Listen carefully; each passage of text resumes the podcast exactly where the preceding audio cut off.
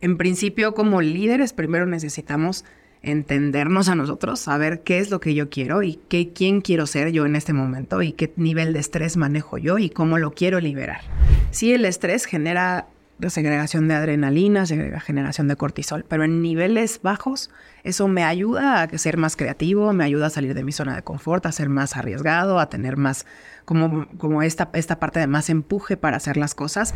Hay muchas empresas, chiquitas, medianas y grandes, que en realidad terminas haciendo mucho más de lo que deberías de hacer y a veces la sobreexigencia y el no entender si realmente eso me tocaba a mí o no me tocaba a mí, si la persona de, de abajo me va a ayudar o no me va a ayudar, eso es lo que realmente está como mellando en las organizaciones. El 75% de las personas trabajadoras en México experimentan fatiga por estrés laboral. Esto de acuerdo con datos del Instituto Mexicano del Seguro Social. En este contexto, el síndrome del burnout, reconocido oficialmente como enfermedad en 2022 por la Organización Mundial de la Salud, se ha vuelto un verdadero problema para las personas y las organizaciones, ya que puede, además de alterar negativamente la productividad, traer consecuencias como agotamiento emocional, enfermedades físicas y en casos extremos cuadros psiquiátricos. Su impacto económico se estima hasta en 40 mil millones de dólares al año a nivel internacional, según la Organización Internacional. Sin embargo, el estrés tiene una variante positiva, diferenciando que el estrés crónico y negativo es aquel que sentimos cuando algo nos abruma o nos agobia en un nivel constante y fuerte, y que el positivo es cuando algo nos emociona. En esta última variante, el estrés puede servir como un motivador para alcanzar metas y objetivos, mantenerse enfocado y comprometido. Puede conducir a una mejor priorización, a una mejor gestión del tiempo y al desarrollo de la resiliencia. También puede mejorar el rendimiento cognitivo y físico aumentando la atención y la concentración en situaciones que requieren un rendimiento óptimo. De esto es de lo que hablaremos hoy en este episodio de Dalia Talks con Ana Menchaca, coach y especialista en mindfulness con especialidad en logoterapia. Comenzamos. Esto es Dalia Talks. Detonamos conversaciones que retan al statu quo con temas sobre empoderamiento, diversidad, inclusión, equidad de género, liderazgo y life skills. Somos más que un podcast, somos transformación. Hola, ¿cómo están? Yo soy Laura Manso y les doy la bienvenida a este episodio de Dalia Talks, una producción de Dalia Empower. Somos un movimiento que busca impulsar a las mujeres a detonar su máximo potencial a través del desarrollo de las life skills y programas para personas y empresas. Si desean más información, en la descripción les dejamos nuestro link de WhatsApp y redes sociales. Y si les gusta este contenido, síganos, suscríbanse y recomiéndenos con su familia y amistades para que esta comunidad siga creciendo. Bienvenida, Ana. ¿Cómo te va? Muy contenta de estar aquí sentada contigo.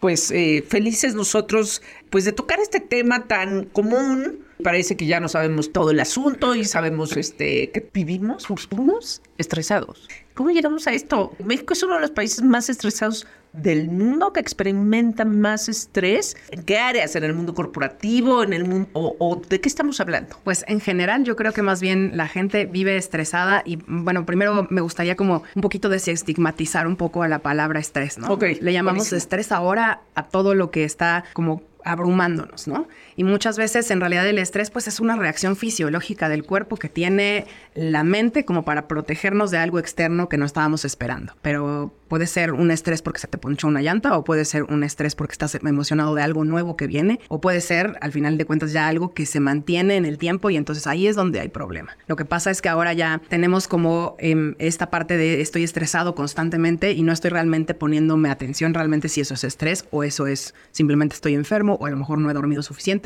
o el mismo estrés te ocasiona diferentes pues síntomas que después es lo que nosotros reconocemos como estrés. Si ya me brinca el ojo digo estoy estresado, pero eso ya viene de muchas cosas atrás, ¿no? En realidad el estrés, como platicábamos al inicio, esta parte es como un espectro entre el estrés, bueno, hace, hace muchos años lo definieron así, ¿no? Hay un espectro de estrés que puede ser el estrés positivo que se llamó eustrés y el estrés negativo, por llamarlo de alguna manera, que es el distrés, que es cuando ya tienes una cantidad de estrés o una generación de diferentes eh, actividades que te están generando, como todas estas sensaciones y emociones y la segregación de muchas hormonas en el cuerpo que ya no sabes liberar y que es constante y permanente. Entonces esto ya es crónico. Claro, no es que fue un día porque tenías una presentación y que es normal, eh, pues párate enfrente y a ver lo que vas a presentar, etcétera, que eso puede ser este un poco angustiante, pero el punto es cuando es crónico, ¿no? Exacto. Y cómo en, en estos tiempos en los que existe el mindfulness, este, ya no sabemos el yoga al derecho y al revés, este, eh, es que vivimos más estresados. En realidad, bueno, sí lo, tomamos. Eh, estaba escuchando un, podcast el otro día, justo eh, la misma cultura del bienestar que existe ahora te genera estrés, ¿no? Entender que tengo que meditar, pero tengo que hacer cosas y ya no lo logré, o ya tengo que hacer ejercicio, pero no logré hacer ejercicio el, del tiempo que yo me lo propuse. peor. Eso entonces ya te genera, pues igual, más estrés de lo que, de lo que ya traías, y entonces el beneficio que puede traer la actividad que a lo mejor estás haciendo, pues puede mellarse por tu estrés de querer hacerlo todo bien. Entendamos que pues el perfeccionismo que tenemos todos o que vamos generando todos con querer ser mejor cada día, con entender que las cosas van a funcionar de una manera o de otra de acuerdo a lo que alguien me dijo o alguien me dijeron o he estudiado y yo sé, eso me va generando pues también como esas incapacidades de cumplir un objetivo y entonces es un estrés que me estoy provocando yo. Entonces, vaya, el estrés pues viene de muchos lados y normalmente es, vamos a dividirlo en tres. Lo que yo me puedo generar o la parte de la conexión que pueda yo tener conmigo, la que va en el entorno con las personas, con la gente con la que me relaciono, que, y ahí es donde entra también el, trabajo y mi relación con, con el mundo. ¿no? Sí con la naturaleza o a lo mejor con un propósito superior. Pero eh, entonces, cuando yo estoy desconectada de cualquiera de estas partes, pues es más difícil como entender mi camino hacia la liberación de todo este estrés que a lo mejor puede estar generando. Entonces, lo que vamos a hacer o lo que podríamos empezar a hacer no es que yo, si yo tengo estrés positivo, estrés negativo, quiero estar siempre acá, ¿no? Pero este de acá, pues no se, no se logra mantener, no es algo que pueda yo mantener si si voy haciendo como cosas que me generen el que yo me mantenga acá. ¿Por qué ahora eh, tenemos como más, em, eh, a lo mejor parece que tenemos más estrés que nuestros abuelos, parece que tenemos más estrés que las personas? Una, primero, ahora se está estudiando más el fenómeno, ahora ya se tiene como esto que decías tú, eh, bien clasificado el burnout como una enfermedad crónica. Y el tema es también que ahora estamos conectados todo el tiempo. Y entonces esa conexión constante pues nos genera muchos beneficios, pero también nos altera además. Antes la gente terminaba de trabajar a las 5, a las 6, se iba a su casa y nadie lo volvía a molestar hasta mañana a las 9, ¿cierto? Ahora constantemente tienes la necesidad o de estar checando o constantemente la gente tiene la posibilidad de estarte localizando para lo que sea. Entonces, al final, el, ritmo de trabajo pues se ha ido haciendo pues de una forma 24/7. Ya no estamos nada más como un, un, horario laboral tal que se acaba a tal hora y yo ya me voy a mi casa. Es como permanente. Entonces tú ya tienes la conexión en el teléfono que te mantiene de manera constante conectado con el mundo y además al final conectado, desconectado de ti y de tu entorno. Ok, ahora, ¿cómo lo quieres abordar? Hablabas de estas tres dimensiones, ¿no? Eh, tú contigo mismo, tú con tu entorno, tú con es tu alrededor y tú con el mundo. Porque maneras de pues eso, maneras de reducir el estrés, un poco ya no las sabemos. En este episodio no venimos a hablar de eso, sino venimos a hablar de que es algo que no hemos terminado de resolver, de cómo se resuelve y de cómo diferenciar eso a un estrés, del estrés negativo y crónico al positivo, ¿no? Estos, estos relojes que ahora te miden todo, ¿no? Yo tengo un reloj que me mide el estrés. Exacto. Y entonces, el sueño. De repente, cuando le, el sueño, cuando le echo ojo, me doy cuenta que, claro, cuando tuve la junta de directores, y entonces... Un pico. Ahí, claro, entonces decía, claro, estaba yo argumentando no lo considero negativo, pero pues sí, sí este, suben algunos niveles que eh, pues, pues lo marca, ¿no? Pero ¿cómo, cómo, cómo podemos adentrar? ¿Qué es lo que tú ves, Ana? Porque al final pues eh, tú eres la que está, este, la experta en el tema y entonces, ¿en dónde estamos? O sea, más allá de ¿qué podemos hacer para reducir el estrés? Que eso ya sabemos qué es. El tema aquí es, es importante eso que tocas. Ya sabemos, lo medimos, pero muchas veces no lo hacemos.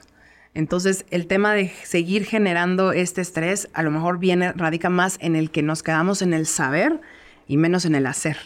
Entonces yo puedo saber muchas cosas que se tienen que hacer para liberar el estrés y puedo entender mi reloj y puedo entender mis mediciones y puedo poder, eso que estás haciendo tú de decir, claro, aquí me subió porque tuve este pico, es muy bueno porque entonces tienes tú ya las mediciones de que sabes que a lo mejor cuando vuelvas a tener otra junta probablemente te va a volver a subir esto. Entonces se trata de poder em, como prevenir la manera en la que te vas a estresar eh, previo cuando no estás estresado, ¿no? Si yo ya sé que los jueves tengo esas juntas o que los jueves cada 15 días o una vez al mes, ¿qué puedo hacer previo a tener esa junta?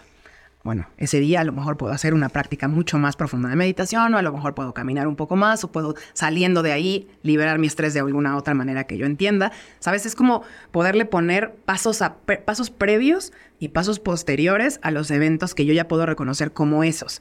Ahora, hay muchos eventos que a lo mejor nos van a estar sorprendiendo a lo largo del día o a lo largo de la vida, que no puedes prevenir. Y eso, el tema es, si yo estoy entrenándome de forma constante o estoy entrenando a mi cerebro de forma constante a poner atención, a poder respirar, a estar más calmado, eso va generando pues una musculatura, por llamarlo de esa manera, de la parte consciente que me ayuda a que entonces cuando pase esto que está pasando, me mantenga menos tiempo en ese nivel gigante de estrés. Entonces, pues son dos cosas. Una, puedes prevenirlo, pero cuando no estás estresado, no es como que ya estoy estresado, entonces tengo que prevenir en este momento, sino a lo mejor probablemente sí sentarte a hacer una lista. ¿Cuáles pueden ser mis estresores más grandes de esta semana? De acuerdo a mi agenda. Obviamente no voy a prevenir que se me va a caer algo encima, pero sí puedo prevenir pues la junta tal, la cita tal, a lo mejor aquí este, tengo que ir a ver a un familiar que a lo mejor me estresa siempre nada más de estar con él, ¿sabes? Como que tener esas previas y qué puedo hacer antes. Entonces eso podría ser como una medida preventiva y después empezar a entender, si bien tengo yo mis gatilladores o mis triggers de, estrés más, más grandes, que no necesariamente son los mismos los míos que los tuyos, entenderlos y comprenderlos, como siempre, la base de todo siempre es el autoconocimiento, ¿no? Si yo ya estoy entendiendo cuáles son los que a mí me, me detonan más estrés, pues entender también qué cosas me desdetonan el estrés, ¿no? ¿Cuáles podrían ser mis calmantes? Música, caminar, pasear, ver a alguien, reírme un rato, desconectarme un momento de hacer cosas, hablar con alguien que me genera paz. Entonces empezar a meterlos dentro de tu, ah, bueno, pues si este día tengo este momento estresante, ¿qué puedo hacer previo y posterior? Claro, porque al final, pues hablo desde mí, pero es, no, o sea, llega el viernes yo, de dos y media de la tarde, necesito tequila. claro, eso significa que mi semana estuvo estresante y que probablemente no accioné este tipo de recomendaciones que estás diciendo, ¿no? Este, antes de la junta, ¿no? Este, oye, una respirada, una meditada, una caminata. Y aunque sí hago ejercicio, o sea, todas las mañanas. Sí, está bien. Pero, digo, no está mal querer un tequila, pero, pero probablemente buscar ese balance según este lo que lo que vayas a enfrentar, ¿no? El autoconocimiento creo que es fundamental. Y encontrarte como, como no necesitando esperar a que llegue el viernes para poder liberar ese estrés. Porque entonces ahí es donde viene el problema se vamos, vamos acumulando, acumulando, acumulando, acumulando y todos estamos esperando el viernes, esperando la vacación, esperando. Entonces ahí es donde ya el cuerpo pues no, no, es, no, es, no es un contenedor infinito. El cuerpo tiene todas esas sustancias segregándose constantemente. Entonces eso te, impide, realmente es lo que, lo que ocasiona que te llegues a un punto de burnout que ya estés enfermo, que ya tengas un insomnio crónico, que ya a lo mejor puedas sufrir de depresión, de ansiedad, que ya no puedas controlarte de una forma más pues como equilibrada, ¿no? Que estás esperando siempre, sí, sí, sí, me voy a relajar, ¿no? Pero cuando llegue, cuando acabe esto, me voy a relajar cuando termine tal. Y a ver, así en ejemplos eh, como, como chiquitos. A veces tenemos como tanto trabajo que no me quiero levantar ni para comer. No puedo sí, Entonces ya saco, saco mi entonces, Estás ahí, ni, hay veces que ni el topper, ¿no? Que te mantienes de café, de café o de agua, o digo, sí, de agua si bien les va, pero normalmente es café, ¿no? Todo, que todo el mundo quiere estar más sharp para poder estar este, terminando las cosas. ¿Qué pasa? Pues el cuerpo no, no maneja eso, ¿no? El cuerpo sí necesita que por lo menos sus necesidades básicas estén cubiertas. Que hayas descansado bien, que estés hidratado, que tengas tus periodos de, de, de reposo para que entonces otra vez puedas volver a rendir. Entonces lo que va pasando es que ese día que no te levantas tenía a comer, pues probablemente lo que hice, lo que podías haber hecho en dos horas lo terminas haciendo en cuatro porque llega un momento en el que ya tienes este fog mental, en donde ya no ves bien, en donde ya te duele la cabeza o ya te tiembla la mano porque no comiste. ¿Qué pasaría si le das un espacio, una pausa, la mente se relaja, te sientas a comer 15 minutos? No nos llevamos más de 15 minutos en, en comer algo. Que tu cerebro vuelva a tener esas vitaminas, esos nutrientes, esas cosas, y entonces te vuelves a sentar mucho más claro, mucho más tranquilo y con todos los nutrientes necesarios en tu cuerpo. Se nos olvida que somos cuerpo. Eso pasa mucho. Claro. Visítanos en dalianpower.com y conoce nuestra misión de cerrar la brecha de género a través del desarrollo personal y programas para el crecimiento de empresas. Ahora, ¿qué debemos de hacer como líderes? Tienes un equipo y tienes cumplir ciertas metas y rara vez me encuentro con un líder de, oh, mi equipo está estresado. Sí, con acciones, este, vamos a ponerles música, este, vamos a, ¿no? Poco. Pero realmente, ¿cuál es el papel de los líderes eh, en el manejo del estrés a, nivel grupal? Eh, a mí me gusta pensar en las empresas como familias. Los líderes terminan siendo, pues, los papás. Y finalmente, ¿cómo aprenden los niños? Por, por ejemplo. Si el líder está estresado y si el líder es un líder como muy tenso y muy nadie se va hasta que se acabe todo y todos tenemos que estar aquí desde las 5 de la mañana y terminar hasta las 12 de la noche y tenemos que estar así, lo mismo va a permear para abajo. Entonces, en principio, como líderes, primero necesitamos entendernos a nosotros, saber qué es lo que yo quiero y qué, quién quiero ser yo en este momento y qué nivel de estrés manejo yo y cómo lo quiero liberar, para después entonces a lo mejor permear al equipo de trabajo. Y al final pues sí también es importante como sí dotar de, de, un ambiente laboral cómodo, a lo mejor esto que decías tú de la música, a lo mejor espacios, ahora ya hay muchas empresas que tienen estos espacios, salones de meditación y cosas especiales que a lo mejor van procurando que vayas teniendo a lo mejor estos, pues estos momentos de liberación mental un poco más eh, constante para que no realmente esperes a que llegue, a, que llegues a tu casa o a que llegue el fin de semana para desestresarte, sino que van como metiendo estas, estas actividades.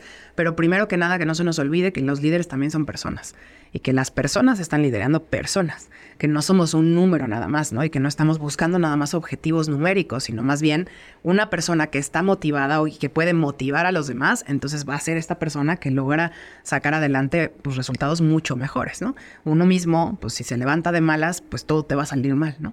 Si te levantas un poco de buenas y la actitud es distinta y durmiste bien y tienes como todo lo, lo, lo básico cubierto, pues tu actitud puede ser un poco diferente. Entonces, como líderes, primero lo que yo este, recomendaría sería primero observarte a ti, trabajar contigo para después entonces buscar la manera de a través de tu misma personalidad poder permear a tu equipo de trabajo esas formas y esas herramientas de liberación de estrés.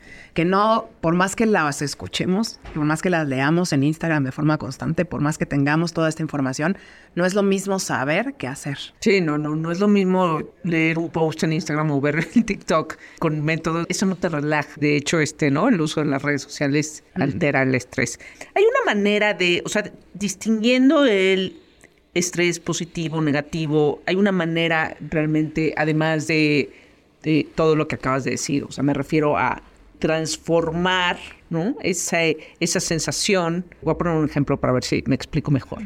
Me estresa porque este mes tenemos el evento de tal, tenemos que hacer los reconocimientos tal, tenemos que organizar, tenemos esta lista de pendientes, tengo, pero además tengo esta otra actividad, pero además tengo esta, pero además tengo que llevar a mi hijo a su festival, eh, una serie de cosas que realmente entonces me van produciendo eso. y hay cosas de, esa lista, cosas particulares que me dicen, híjole, qué, este, estrés el este eh, la presentación. Entonces, hay, hay una manera de transformar ese nivel de nerviosismo y agobio en algo positivo o realmente es reducir eso de qué se trata cuando, cuando los expertos, ustedes, hablan de estrés positivo? O sea, eh, realmente, como, ¿dónde se debe parar uno? No es, no es como que del estrés negativo voy a pasar al estrés positivo, sino tomar el estrés como algo que me ayuda a motivarme.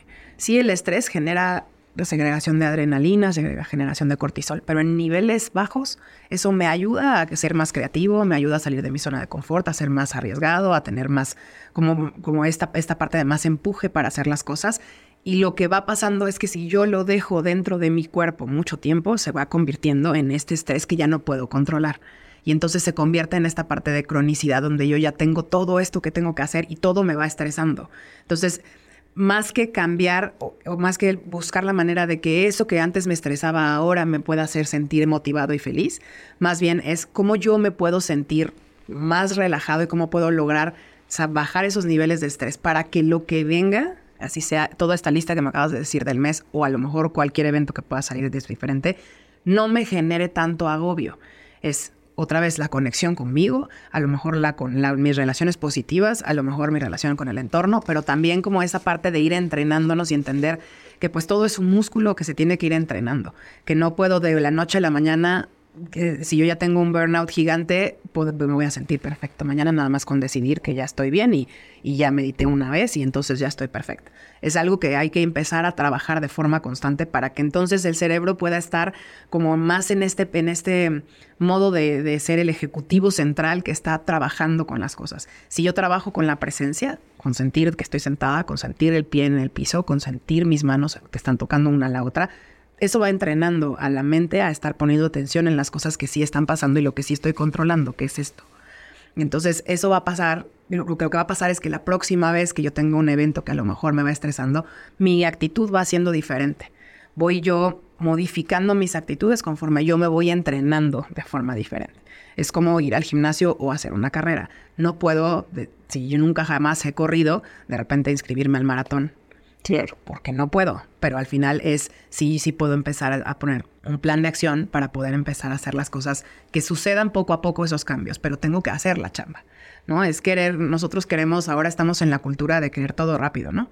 Y de la varita mágica que va a funcionar va a ser esta. Y lo que te va a llevar de A a B es esto, exactamente esta y esta es la receta y lo tienes que hacer. Lo que va haciendo los cambios realmente es lo que vas haciendo de forma paulatina y tus hábitos. Ahora que las leyes y demás están empujando a las organizaciones, a las empresas a, a buscar, a mantener, a cuidar la salud mental de sus colaboradores, pues yo creo que estamos en, los primeros pasos, si acaso es que muchas empresas pues realmente no, no, no le ven todavía el beneficio mm. eh, de negocio a cuidar esa salud. ¿Qué les dirías a los líderes de esas empresas? A los que todavía no quieren sumarse a esto. Todavía no lo, o sea, realmente cómo el estrés está afectando la productividad. Exacto. Al final, lo bonito que tiene la NOM 035, que es la que se, la que se viene implementando desde 2019, es esta parte en donde las empresas puedan voltear a ver el entorno psicosocial como algo que realmente impacta en la productividad. Y bueno, las personas que todavía no logran ver esa parte como yo no voy a ser quien le voy a proveer al, al trabajador a esta parte, pues al final tienen que como un poquito bajarse a ellos, ¿no? Si tú no estás como saludable, el rendimiento no va a ser el mismo. Una persona que tiene miedo o una persona que está asustada o que vive con un líder que le está gritando todo el tiempo, no va a ser una persona que va a crecer o que va a proponer o que va a tener como a lo mejor estas, esta, esta gama de, de posibilidades enfrente que pueda decirte, bueno, no fue por aquí, pero va a ser por acá o por acá, ¿no? Alguien que nada más está como midiéndote resultados así de necesito números pasado mañana porque si no, entonces cuello eso va generando estrés en las personas y ese estrés, pues al final de cuentas te bloquea, ¿no? Es como si te pusieran, pues sí, como unos parches de, caballito y no puedes ver más que para allá, cuando en realidad tienes que, que comprender que los seres humanos, completamente todos los seres humanos, tenemos esta capacidad de poder tener millones de posibilidades infinitas, sin embargo, si, si estás como en un estado de calma. No, no es que tú vayas a llegar y les vayas a decir, tranquila, no, no te estreses, no va a haber junta hoy, ¿no? No va a pasar nada y no te voy a poner aquí a acostarte en una nube y vas a estar tranquila. no. se trata de eso, se trata de proveer desde cosas tan simples como, como la claridad de los objetivos la claridad de, lo que significa mi puesto, la claridad de hasta dónde llego yo y cuáles son mis tomas de decisiones, cuáles van a ser mis medidores. Hay muchas empresas, chiquitas, medianas y grandes, que en realidad terminas haciendo mucho más de lo que deberías de hacer y a veces eso te, la sobreexigencia y el no entender si realmente eso me tocaba a mí o no me tocaba a mí, si la persona de, abajo me va a ayudar o no me va a ayudar, eso es lo que realmente está como mellando en las, en las organizaciones, ¿no? esa, esa falta de estructura y esa falta de claridad.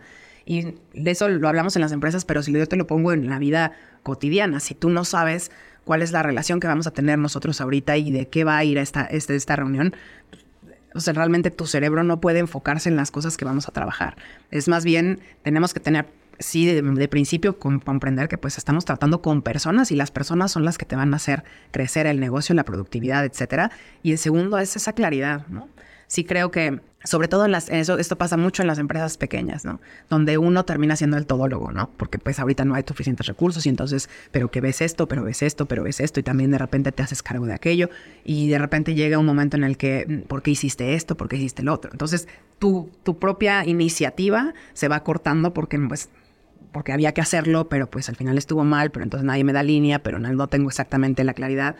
Eso, eso es como que creo que básico, ¿no? Y, la, y las personas que a lo mejor no vean como positivo proveer un entorno eh, como, como hablábamos, psicosocial adecuado, pues tendrían que empezar a ver como por pedacitos, ¿no? Una medición.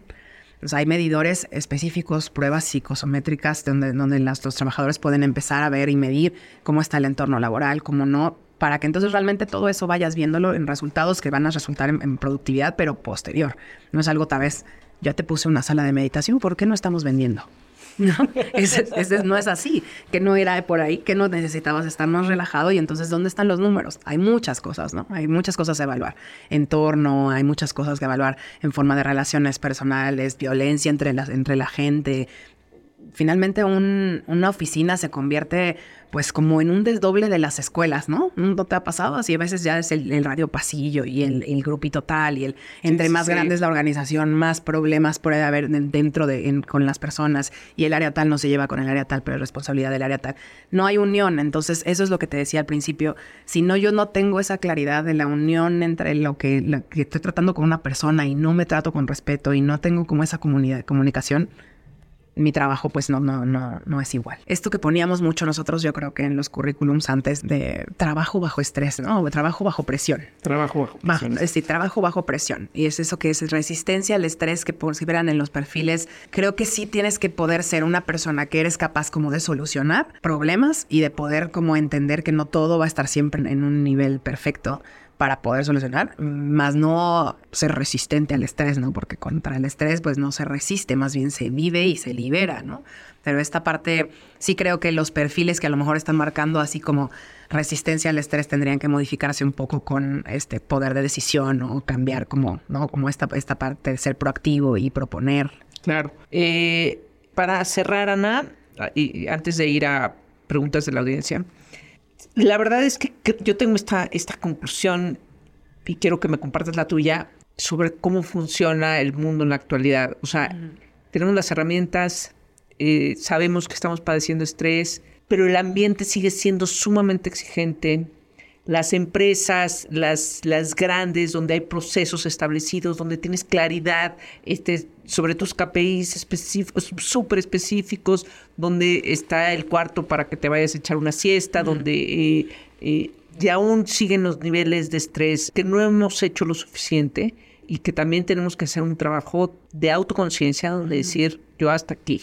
O sea, yo, estos son mis límites que es súper difícil ponerle límites al sistema, porque, pues, si no te, echan y a ver qué, este, a ver cómo sobrevives, ¿no? No es fácil, pero, pero, pero sí creo que, eh, a ver, los trabajadores eh, tenemos derechos, los líderes tenemos obligaciones eh, sobre nuestros equipos y creo que hay que seguir trabajando. Sin embargo, el sistema es muy cruel, o sea, muy súper exigente y que, el sistema no va a cambiar de un día para otro. Quienes podemos no poner límites somos nosotros. Así es.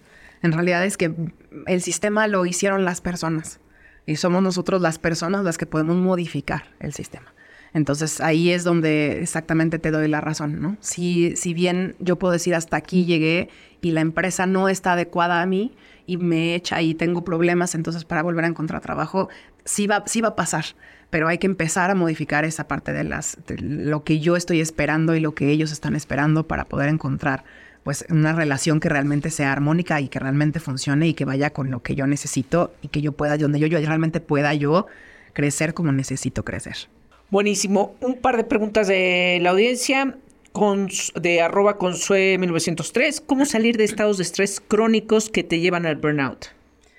Pues en principio, como platicábamos, eh, pues primero poniéndote atención, ¿no? Entendiendo qué es o cuáles son tus estresores y pudiendo encontrar eh, la herramienta adecuada para ti para poder liberar poco a poco esos niveles de cortisol y entender que de un estrés que ya tiene burnout, o sea, que un estrés ya crónico, ya no, no, realmente vas a pasar a estar súper feliz, sino más bien tiene que entrar como en una, en una, etapa del cuerpo como de reposo o de recuperación para que entonces puedas otra vez pues reincorporarte de una forma más adecuada. Otra pregunta, bueno, pues lo hemos platicado todo, todo. María, arroba María J. Fernández Ross.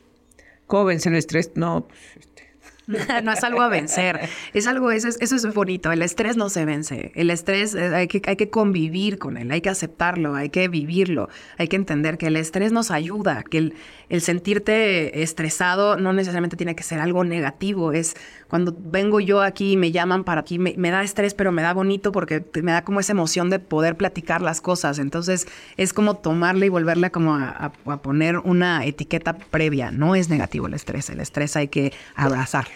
Ana, una última pregunta para ti. Sí. ¿Cómo estás retando tú? ¿Cómo retarías al statu quo? Vaya, en de forma personal, y que creo que es algo que he venido haciendo mucho tiempo, creo que es como considerarte siempre un aprendiz, ¿no? Eh, estás aprendiendo constantemente del entorno, de las personas con las que convives, de la gente, de lo que te va pasando, del, ¿no? Es, es como tener esta mentalidad constante de, absorber las cosas que sean buenas para ti y poder a partir de ahí entonces modificar tu, tu siempre, ¿no? Mi siempre no es siempre, sino más bien es vamos, vamos modificándonos como de forma constante conforme lo que nos va pasando y con quien vamos conviviendo. Muchísimas gracias, Ana, por estar aquí. ¿Dónde te seguimos? ¿Dónde te encontramos? En arroba a.mindfulme. Esa es, es, la red en donde estoy en Instagram y en LinkedIn como Ana Menchaca. Muchísimas gracias a ustedes por eh, pues acompañarnos hasta el final de este episodio.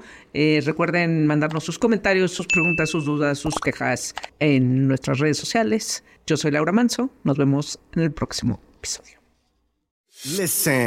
Te esperamos en nuestro siguiente episodio de Dalia Talks. Compártelo y únete a nuestra comunidad. Gracias por escucharnos.